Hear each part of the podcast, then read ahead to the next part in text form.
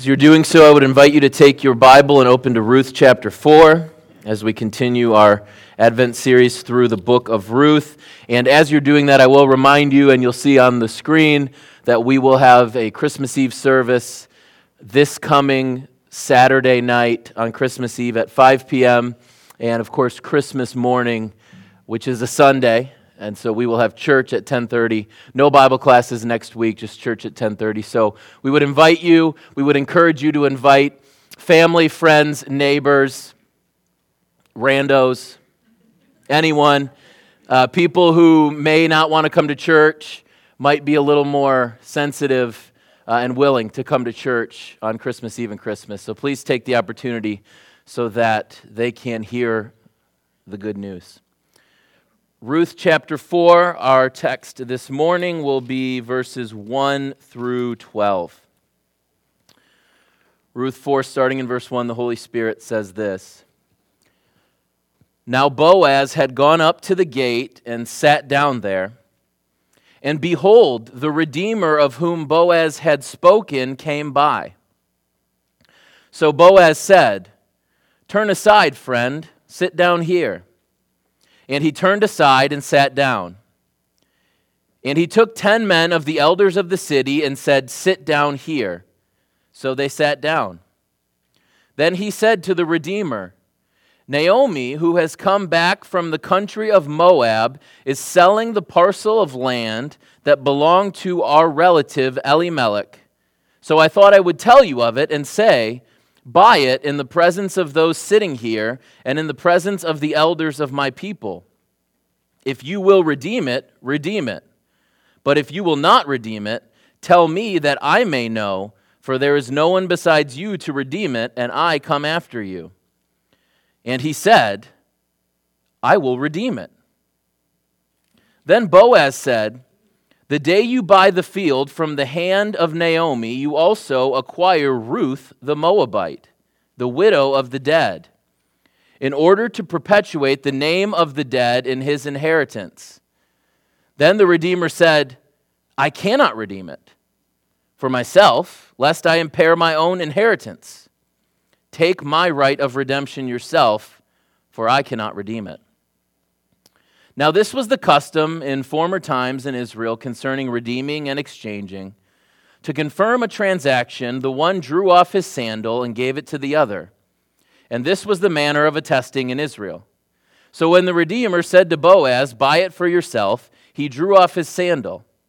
Then Boaz said to the elders and all the people, "You are witnesses this day that I have bought from the hand of Naomi all that belonged to Elimelech, and all that belonged to Kilion and to Mahlon. Also Ruth the Moabite, the widow of Mahlon, I have bought to be my wife, to perpetuate the name of the dead in his inheritance, that the name of the dead may not be cut off from among his brothers and from the gate of his native place. You are witnesses this day." Then all the people who were at the gate and the elders said, "We are witnesses. May Yahweh make the woman who is coming into your house like Rachel and Leah, who together built up the house of Israel. May you act worthily in Ephrathah and be renowned in Bethlehem. And may your house be like the house of Perez, whom Tamar bore to Judah, because of the offspring that Yahweh will give you by this young woman." This is the word of the Lord. Let's pray. Father in heaven, we ask now that by your Spirit and your word, that you would come, let us adore him, Christ the Lord. We pray these things in the name of Jesus, who is God incarnate, and by the power of the same Holy Spirit with which Jesus was conceived. Amen. This week I Googled this question: what is the greatest love story ever written? And so all sorts of lists popped up, and the various lists would have all of the usual suspects that wouldn't surprise you: Pride and Prejudice, Romeo and Juliet, et cetera. But you know what none of the lists included? None of the lists included the book of Ruth. And that's a shame.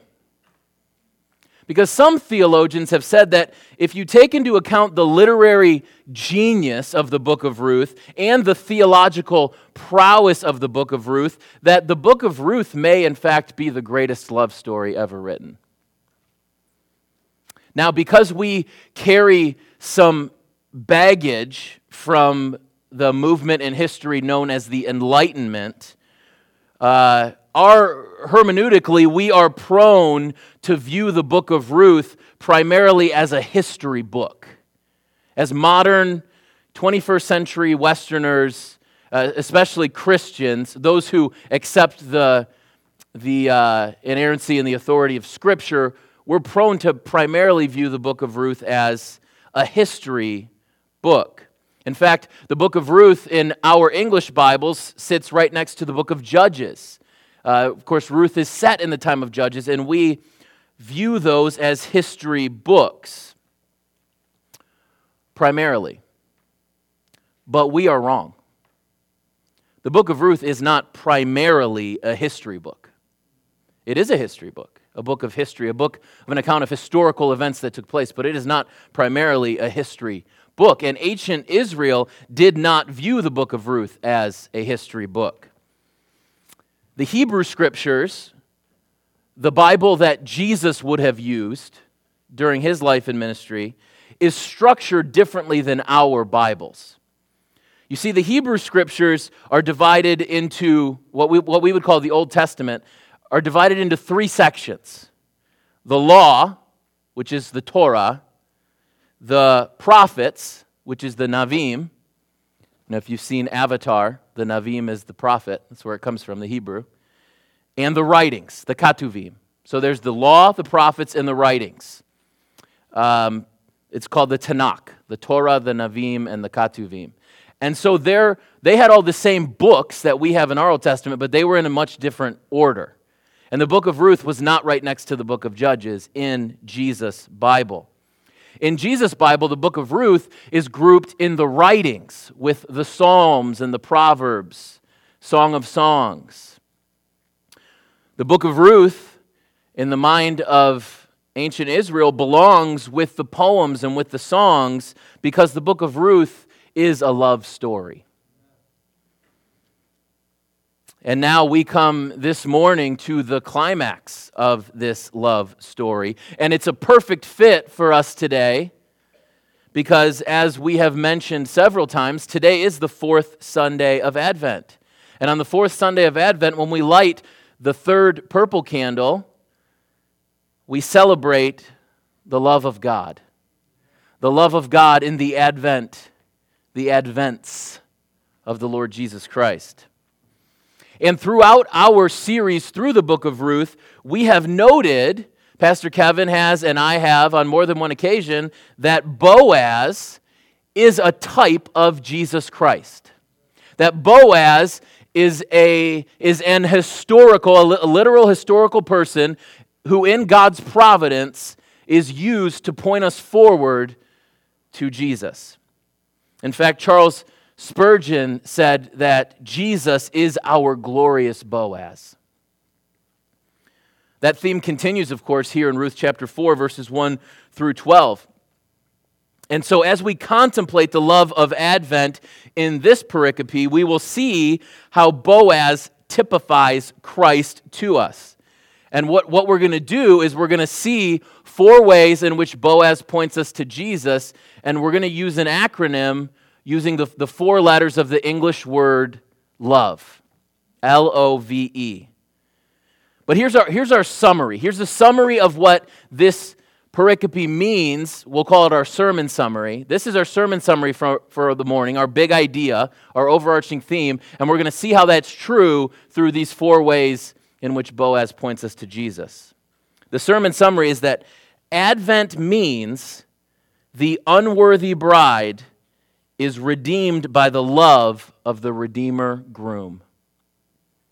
Advent means the unworthy bride is redeemed by the love of the Redeemer groom.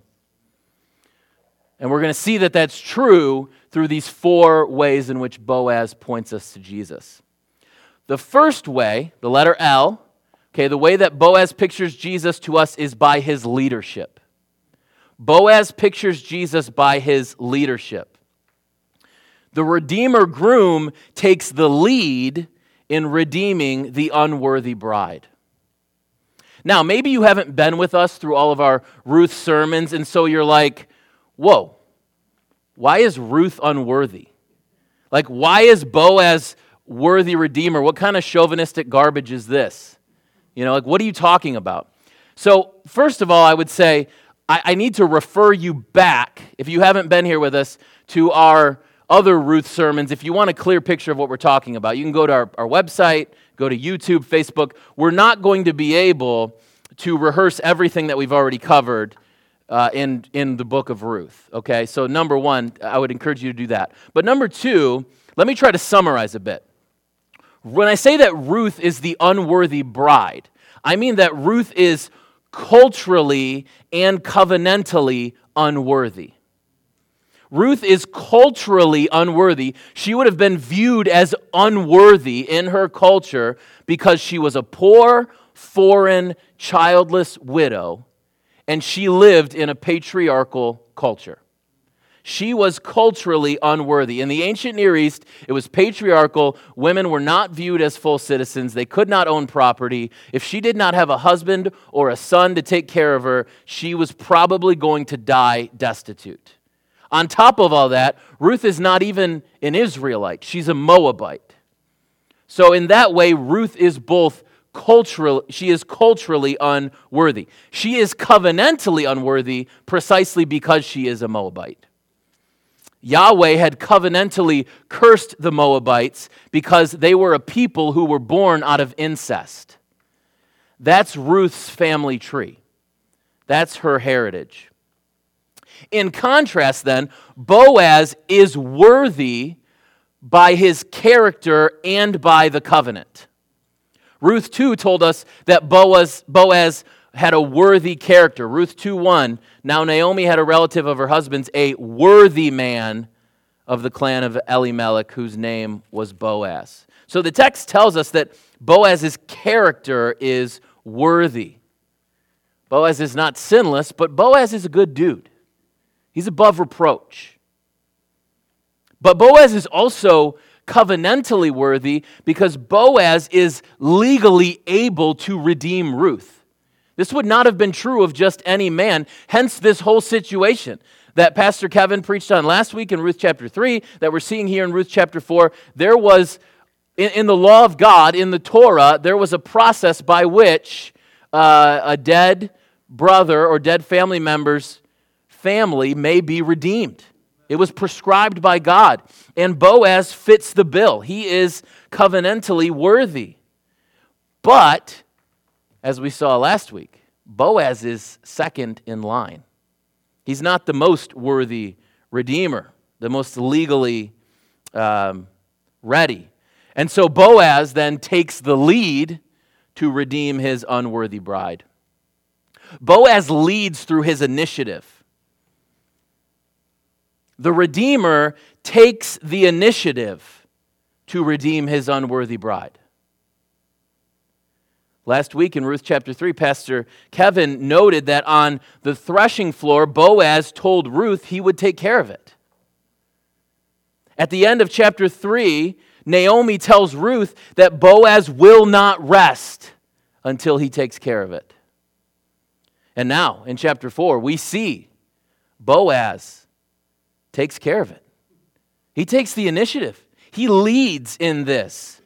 Chapter four, verse one says, "Now Boaz had gone up to the gate and sat down there." The gate was kind of like the Israelite town hall. Um, it's uh, it's the it's the place where the elders made decisions. It's where legal transactions were made. Uh, think of Proverbs chapter thirty-one, when it says that, uh, you know, her husband sits in the gates. That's what it's talking about. He's a leader of God's people. Uh, he's one of the elders. Uh, and so Boaz here goes, he actively goes to the gate. Boaz acts like a man. Boaz assesses what needs to be done, and Boaz executes. Boaz is legally able to redeem Ruth, and Boaz takes the initiative to do so. Don't miss this part. Boaz takes the initiative. Ruth is unable to redeem herself. There is nothing that Ruth can do to redeem herself in this situation. She must be redeemed by a legally worthy redeemer. And so Boaz takes the initiative as a legally worthy redeemer to redeem his unworthy bride. Church, in the same way, Jesus Christ takes the initiative to redeem those who could not redeem themselves. Jesus is the better redeemer who takes the initiative to redeem his unworthy bride. Let us, let us not miss this fact. Jesus did not have to leave the honor of the throne for the humiliation of the Christmas manger. He didn't have to do it. But he did it out of love. Out of love for his Father and the Holy Spirit, as the Trinity made a covenant before the foundation of the world to redeem a people for themselves. That's the primary love out of which Jesus came. But the secondary love is that Jesus loves his people. Jesus loves his bride. Jesus took the initiative, just like Boaz. But not only does Boaz lead through his initiative, Boaz also leads through his shrewdness. This is an often overlooked element of Christ's likeness and following Jesus. We get more providential language here. As verse one continues, it says, "Behold, the Redeemer of whom Boaz had spoken came by." Behold. Like, oh, what a coincidence. Behold is the Hebrew word heneh. You know, when you if you're any of you are if you're if you've learned another language or your E S L or anything like that, you know that or that, or you're taught that as you're learning another language, uh, an easy way to memorize vocabulary is to think of things that it sounds like. Uh, you know, and to try to make that connection. So when I was taking Hebrew in Bible college and I first Uh, heard that the the Hebrew word he, hene was behold, I, I thought, okay, I, I, I, uh, behold something about Chad Henne. That's how I'm going to remember this. Behold, Chad Henne. That wasn't in my notes. It's just how I this is how I always remember the word behold. So hene is the Hebrew word behold. But what's going on here? The, the narrator is cluing us in Uh, once again, that God is sovereignly overseeing this happenstance. The guy just happens to walk by. What a coincidence. What's the point? This is no coincidence at all. And like the business manager in Luke chapter sixteen, Boaz has a godly shrewdness about him with how he accomplishes his mission. As, as you're reading the narrative, tension starts to build as Boaz tells the nearer redeemer that Naomi is back and that Naomi is selling Elimelech's land. This other guy is first in line, but if he doesn't want it, Boaz will redeem it. And so as Boaz is explaining this, we're on the edge of our seat, right? And we're we're fully expecting Boaz to say, "Do you want to redeem it?" And for this nearer redeemer to turn around and say, "I don't I don't want it." And for Boaz and Ruth to get married and to live happily ever after. And then Boaz makes the offer and the guy says, "I'll take it." And we're like, what? That's not how this is supposed to go. Ah, but Boaz is shrewd. Boaz is no dummy. Boaz is so intentional in how he does this. Did you notice that? He starts with the land. He didn't say anything about Ruth. He didn't say anything about perpetuating the name of her husband. He says, "Hey, Naomi's got some land. Do you want it?" Well, sure. But wait, there's more. He says, "Oh, by the way, if you want the land, You've got to marry Ruth. You've got to marry this Moabite too. And you have to have children with her, and the children are legally going to be her husband, her, her dead husband's children and not yours. Well, the near Redeemer, he, he hears that, and, and he says, well, I don't want to do that. I don't want to mess up my family inheritance. I don't want to mess up what my children would receive. And so he says, Boaz, it's yours. So they swap sandals. The deal is done. Boaz was not just worthy in his character. Boaz was worthy in his intellect. Boaz was shrewd. And this is another way in which Boaz is pointing us to Jesus Christ. Church, we so often have this picture in our culture and in our churches and in our minds of a Jesus who is loving and who is humble. And Jesus is that. But almost like to the point where he's like dumb. That Jesus is, he's so loving that he doesn't get what's going on. That's not the Jesus we see in the Bible. In his ministry, Jesus displayed a godly shrewdness. Jesus commanded the demons and he commanded humans to keep quiet about who he was, because Jesus needed to wait until the time was right to die.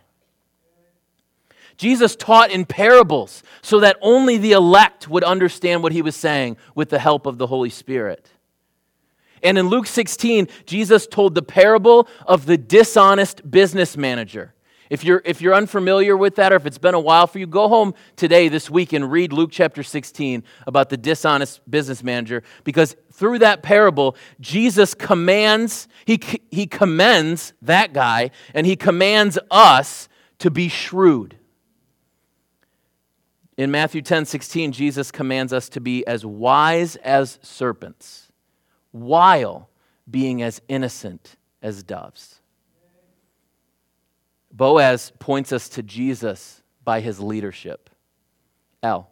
Secondly, Boaz points us to Jesus by his obedience. O.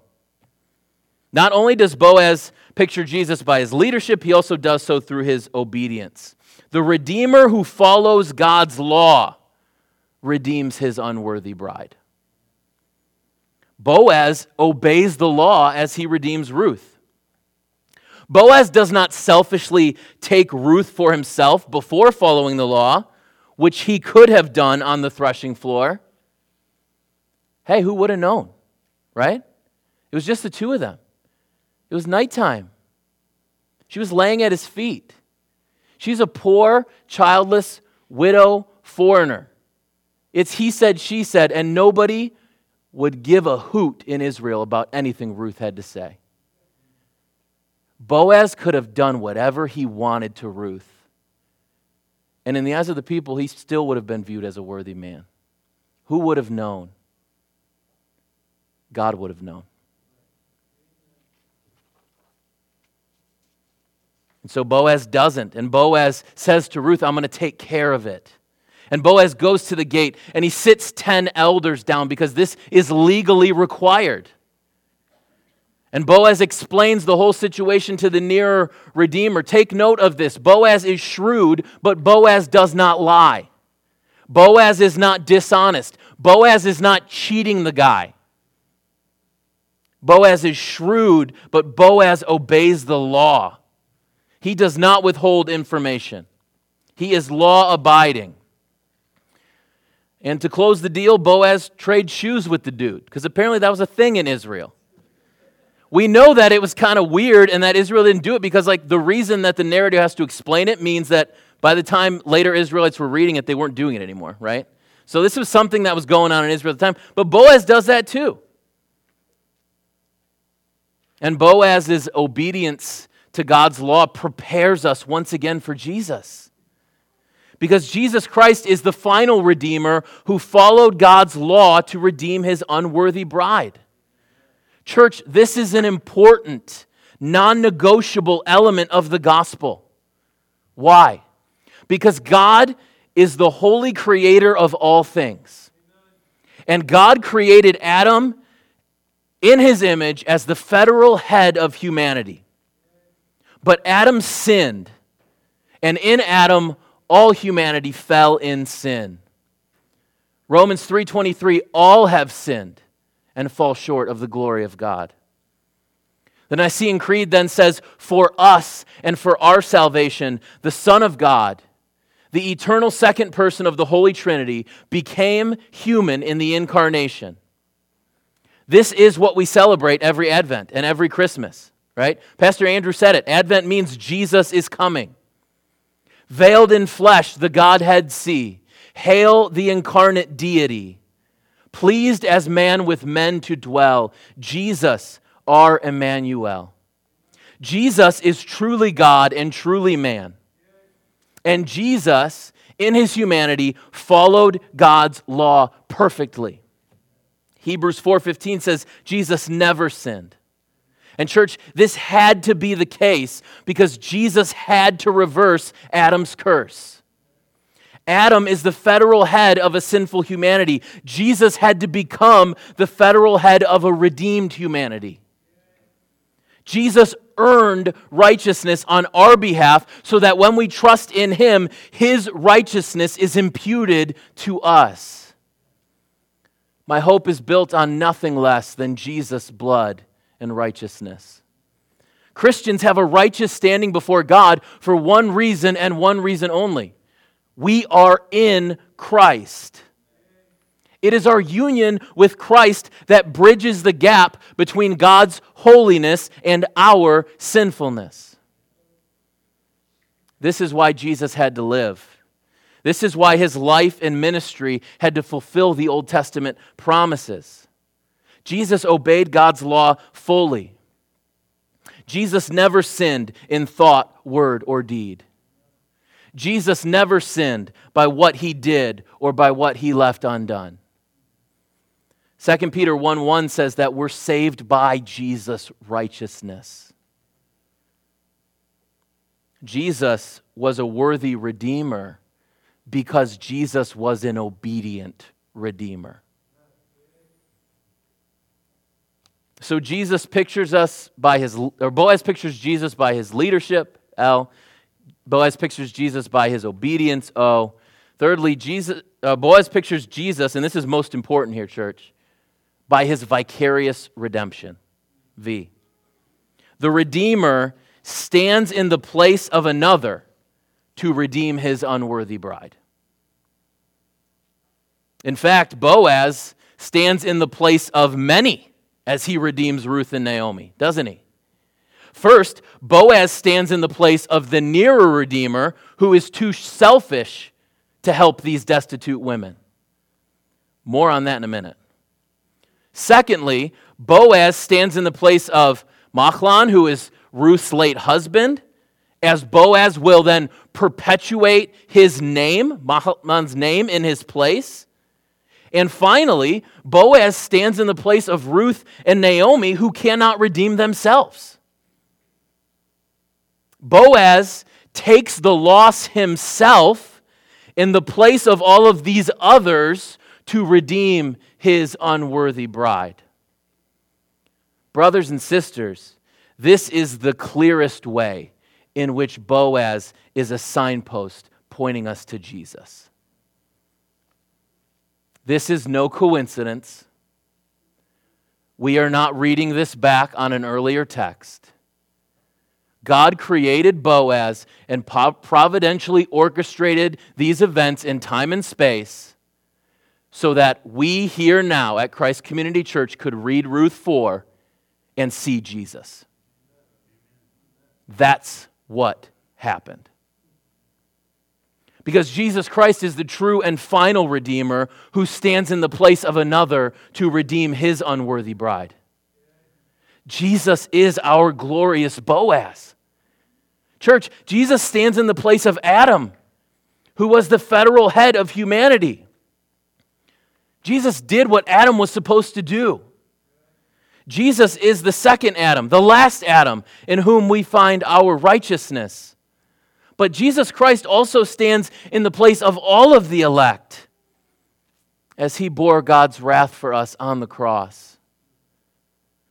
You see, when Jesus died on the cross, God poured out all of the wrath for all of the sins of all of the elect. I want you to think about this for a minute. Think about, it, now this is only going to work if you're genuinely a Christian. It's going to work too if you're not a Christian, you know, unless you're searing your conscience. But think about this. Think about the guilt and shame that you feel before God for one of your sins. Pick any one of them. Think about how guilty, how dirty, how shameful you feel when you're honest about the fact that that is sin and that you deserve judgment for it. Think about that. Now think about every sin you've ever committed and will ever commit, and how that would feel to stand before God, be rendered the guilty verdict, and then to spend eternity in hell, rightfully deserved because of your sin. Okay, that's just you. Now think about what it would feel like to experience all of the guilt and all of the shame and all of the judgment for every single sin of every single Christian who's ever lived. That's what Jesus experienced on the cross. In our place, condemned he stood. But that's not all, church, because in our place, he rose again on the third day. Why? Because Jesus was worthy. See point two, because he was obedient. Because he was righteous, death could not pin him down. And Jesus kicked out before the three count. Got that shoulder up. And because Jesus died in our place, his resurrection means that, that we'll resurrect too. That's what it means. The promise of the gospel means the hope of resurrection.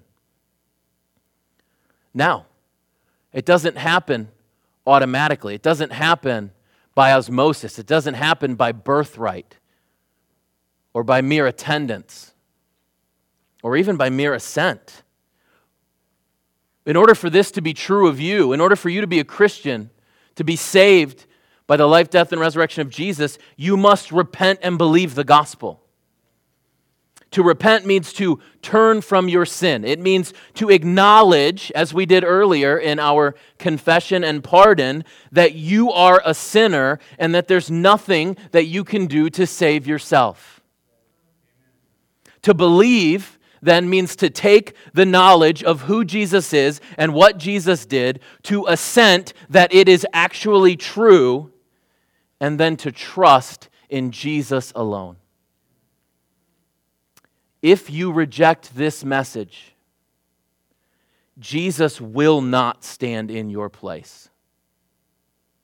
And you will pay for your sins by eternal conscious punishment in hell. But if you will repent and believe, you will receive the forgiveness of sins and the hope of eternal life. Because as Pastor Mike said, if we confess our sins, he is faithful and just. Man, not only will he do it every time, he's faithful. Jesus would get the perfect attendance award for forgiving sins. He is faithful.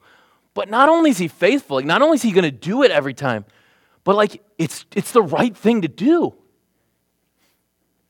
Because of the cross, he is faithful and just to forgive us of our sins and to cleanse us. That feeling of guilt and shame, it's gone. Man, maybe you're here and you've never felt cleansed before. Repent and believe the gospel. He'll cleanse you from all unrighteousness. So Boaz pictures Jesus to us by his love, or by his leadership, okay? We're spelling out the word love. By his leadership, by his obedience, by his vicarious redemption, and finally by his example.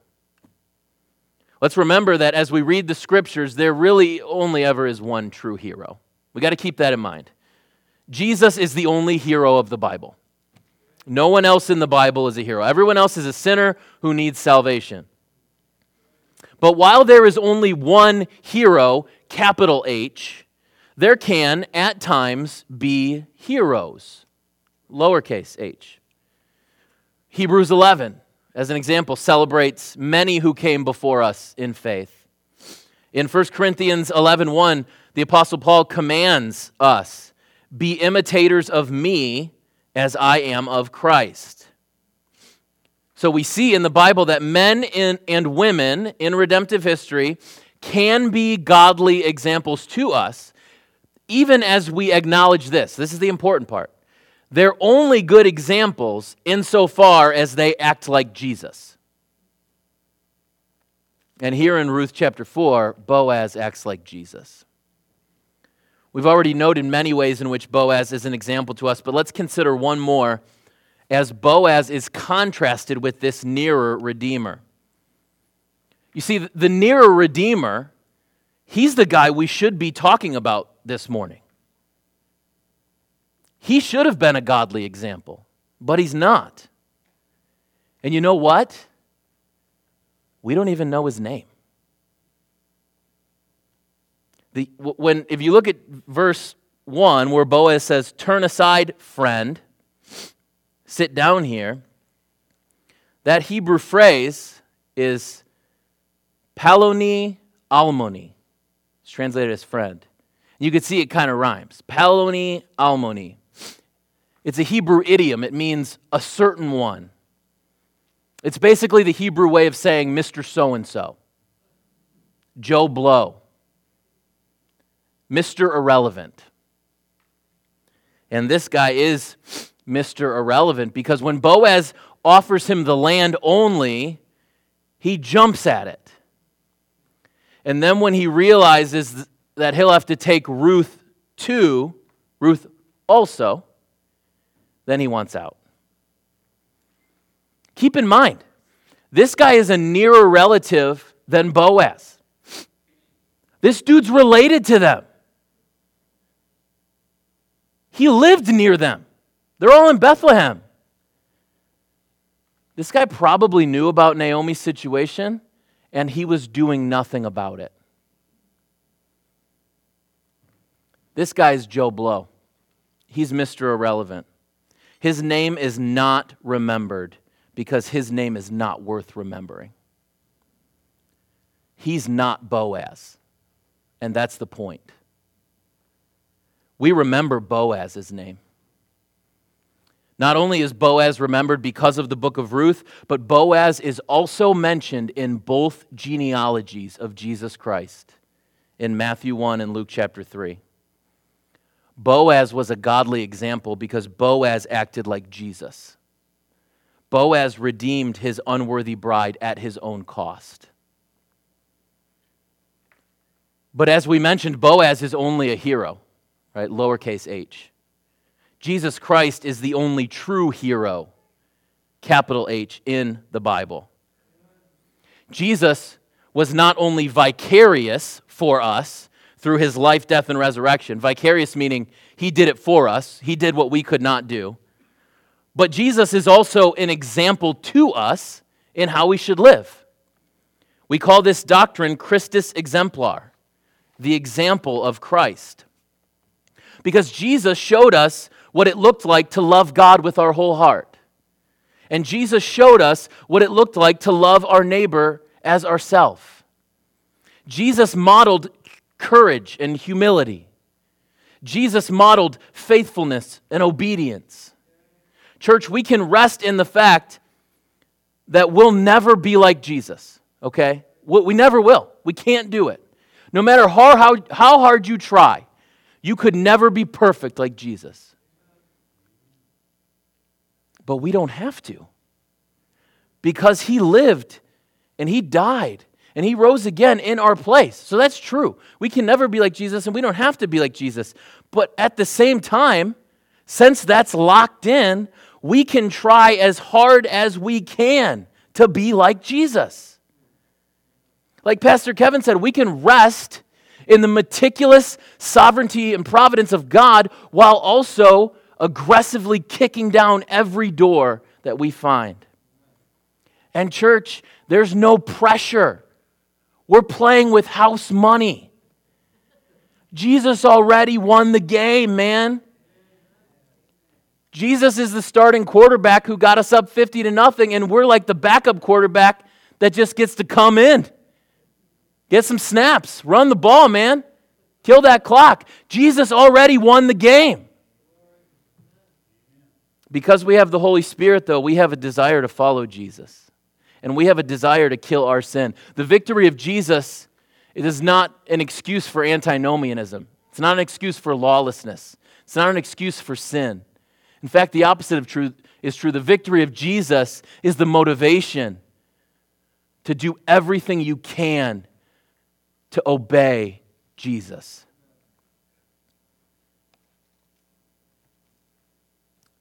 We want to follow Jesus. We want to kill our sin.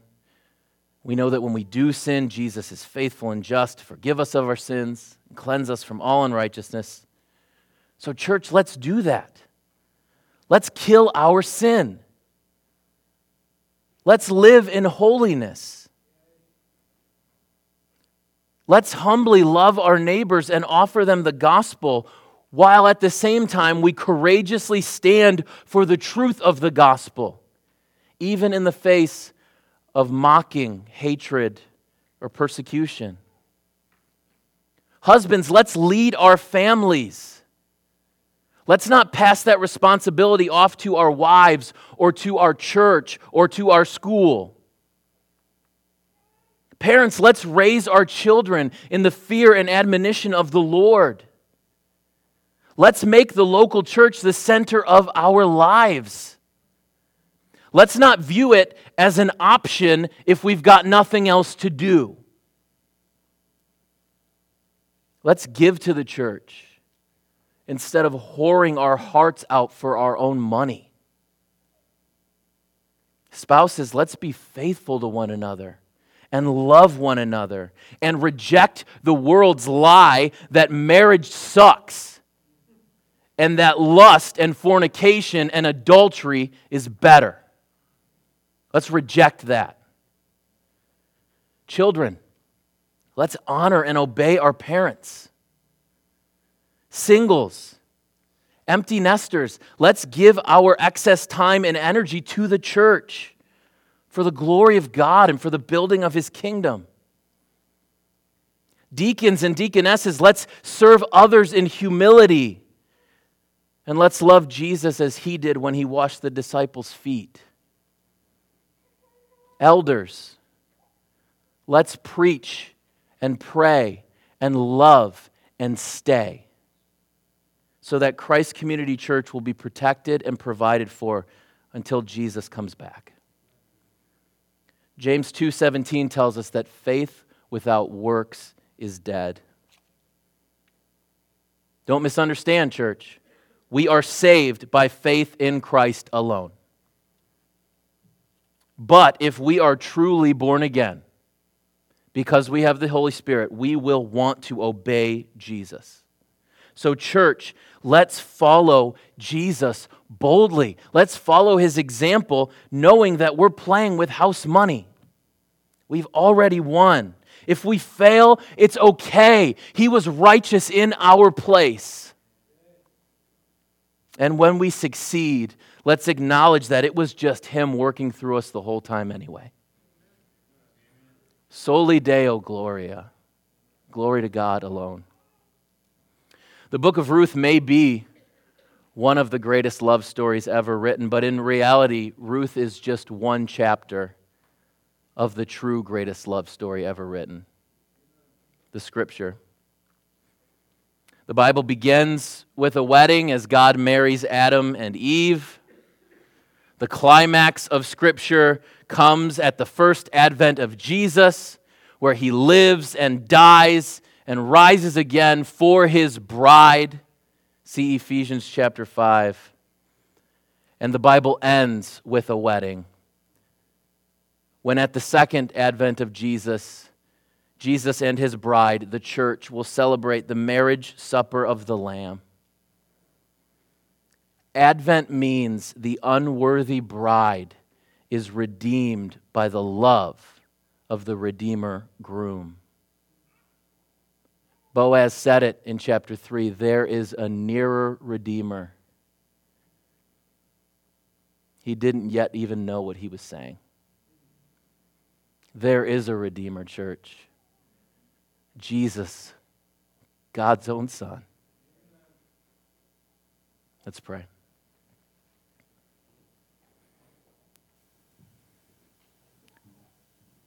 Father, we ask now for your grace, that through your word and through your Spirit, that dead hearts would be made alive. We so often sing the Christmas hymn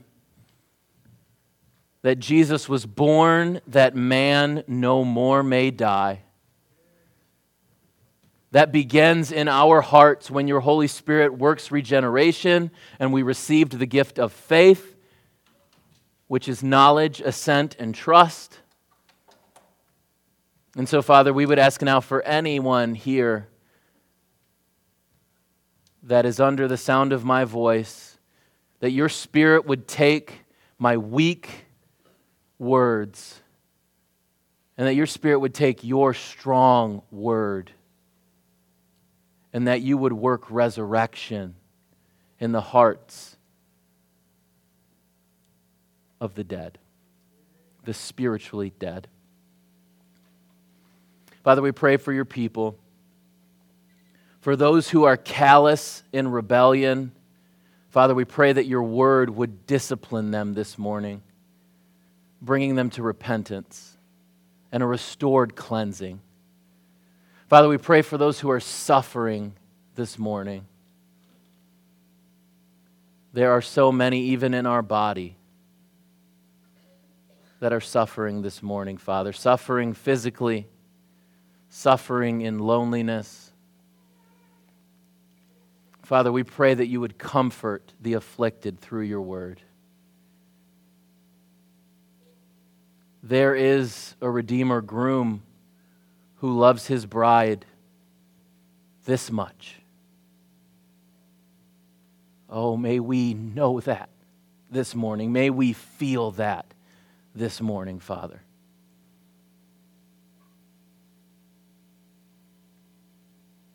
That the first and second advent of Jesus are because you love the world in this way, that you gave your one and only Son, that everyone who has faith in him, who believes in him, will not receive eternal death, but will receive eternal life. Speak, O Lord, we ask you now. We pray in the name of Jesus and by the power of the Holy Spirit. Amen.